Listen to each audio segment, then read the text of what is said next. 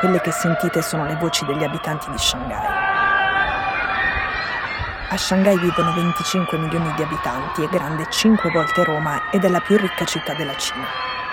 Il video è un po' inquietante, è girato di notte, c'è una luce abbastanza spettrale e si sentono queste voci e questi lamenti. Dalle finestre una delle frasi che viene urlata è questa cosa non può durare. Gli abitanti di Shanghai erano già stati in lockdown a marzo e quelli erano dei lockdown parziali e localizzati, ma le persone in isolamento erano comunque moltissime. Perché funzionava così? Bastava una persona, non una con cui avevi avuto un contatto stretto, ma una che semplicemente risiede nel tuo stesso quartiere, ecco bastava che risultasse positiva e anche tu eri costretto a chiuderti in casa. Poi è arrivato il lockdown vero e proprio, per tutti. Dall'inizio di marzo i casi sono cresciuti rapidamente e adesso hanno superato quota 130.000. Noi in Europa abbiamo iniziato ad allentare le restrizioni quando in proporzione i numeri da noi erano ben peggiori, ma queste cifre sono altissime rispetto ai parametri cinesi, cioè i parametri di un paese che ha adottato la politica della tolleranza zero. Infatti per la Cina si tratta della peggiore crisi dai tempi di Wuhan. Il punto è che rispetto ai tempi di Wuhan, oggi di quei 130.000 casi, gli asintomatici sono il 97% e i decessi sono zero. Ma se hai il Covid, anche se stai bene e non hai sintomi oppure hai solo un raffreddore, non puoi restare a casa tua. Devi trasferirti in un centro, in un grande capannone con migliaia di persone da cui non sai bene quando potrai uscire. Adesso, la cosa interessante è che a Shanghai sta succedendo un evento raro. I cinesi sono arrabbiati con le autorità, si lamentano urlando dalle finestre ma soprattutto online e i video e i post sono talmente tanti che sono molto difficili da bloccare. È una ribellione soft e sta funzionando. Sono Cecilia Sala e questo è Stories. La rigidissima politica zero casi Covid decisa dal governo della Repubblica Popolare ormai dura da parecchio. Ha comportato restrizioni dure con effetti collaterali anche molto gravi e qui ne avevamo raccontati alcuni tempo fa, nell'episodio che si chiama Una città fantasma in Cina. La città era Xi'an, i casi Covid erano davvero pochissimi all'epoca e anche in quel caso i morti ovviamente erano zero. Però uscire di casa era vietato anche se eri rimasto con il frigo vuoto e un ragazzo sceso in strada per cercare qualcosa da mangiare era stato aggredito e picchiato dai poliziotti. Poi c'erano stati vari episodi di persone con malattie gravi rifiutate dagli ospedali e avevamo raccontato la storia di un uomo morto di infarto per questo e di una ragazza incinta che aveva perso il bambino. Adesso a Shanghai è difficilissimo trovare cibo e acqua. Lo scrivono gli abitanti sui social e lo ha raccontato un ragazzo italiano che si trova lì. Lui si chiama Alessandro, quella che state per sentire la sua voce, ed è stato intervistato da Simone Pieranni del Manifesto. Senti, tu comunque un po' di mandorino lo mastichi, no? Se ho capito bene, hai avuto modo un po' di capire che, che cosa pensano quelli che stanno lì con te e come se la vivono? Se, vabbè, magari insomma, fanno di necessità virtù pure loro, immagino. Sì, eh, io ho avuto qualche conversazione eh, con dei signori magari un po' più anziani che la cosa che mi ha colpito di più è questo signore che mi sta dicendo qua c'è cibo gratis.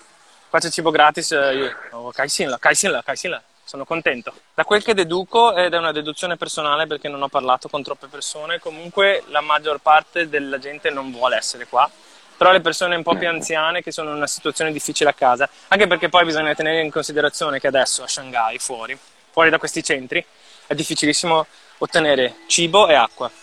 La gente si sta ecco. dannando per cercare di, di, ricevere delle deliveries con de, della frutta, della verdura, della carne, uova, è quasi, quasi impossibile. Alessandro vive in un grande capannone insieme a migliaia di altre persone. Ce ne sono molti di questi capannoni in giro per Shanghai. Si dorme sulle brandine, non si può uscire, ma viene concessa un'ora d'aria all'aperto.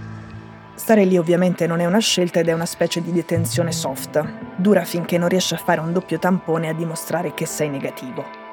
Ma le persone nei centri sono moltissime, le file e le attese sono lunghissime e quindi non sai mai quando potrai uscire.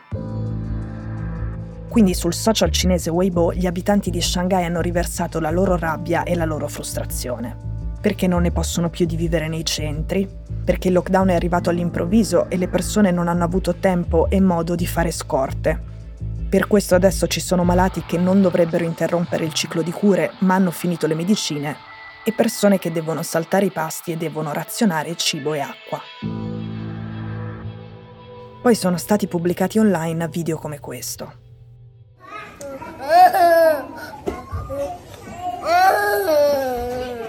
Post che lo accompagna dice che i bambini, se sono positivi al Covid, vengono separati dai genitori. I vertici della Repubblica Popolare sanno che c'è un problema e negli scorsi giorni sono cominciati ad arrivare gli aiuti. Gli aiuti sono dei pacchi alimentari con sopra scritto Il Partito Comunista Cinese è buono. Ma, sempre su Weibo, moltissimi utenti scrivono che arrivano tardi e sono pochi, che loro e i loro conoscenti non li hanno ricevuti. A Shanghai quasi tutti gli uffici hanno chiuso e si è parzialmente fermata la produzione. Per esempio le fabbriche di Volkswagen e di Tesla sono ferme, ma questo non vale per tutte le fabbriche. Ad esempio la fabbrica di un famosissimo produttore di microchip di Taiwan è in funzione. Ma se nei primi giorni gli operai potevano tornare a casa a lavarsi e a cambiarsi, adesso devono rimanere chiusi dentro, lavorare e per il resto arrangiarsi non tutti sono rimasti zitti e alcuni di questi lavoratori hanno parlato con il Wall Street Journal. E questo è solo l'ultimo degli esempi. Le lamentele degli abitanti di Shanghai questa volta sono state talmente tante e talmente diffuse che non si potevano né censurare né ignorare. Ci hanno fatto capire che in Cina esistono molte persone a cui la politica degli zero casi non piace, o meglio, ovviamente gli effetti della politica degli zero casi non piacciono. Si sono fatti sentire e hanno ottenuto un risultato. Questa settimana le autorità hanno promesso l'allentamento delle misure e questo nonostante i casi non stiano diminuendo. Nella pratica non si è ancora visto nulla, ma quando succederà, se succederà, sarà un segnale importante e sarà un piccolo, grande cambiamento.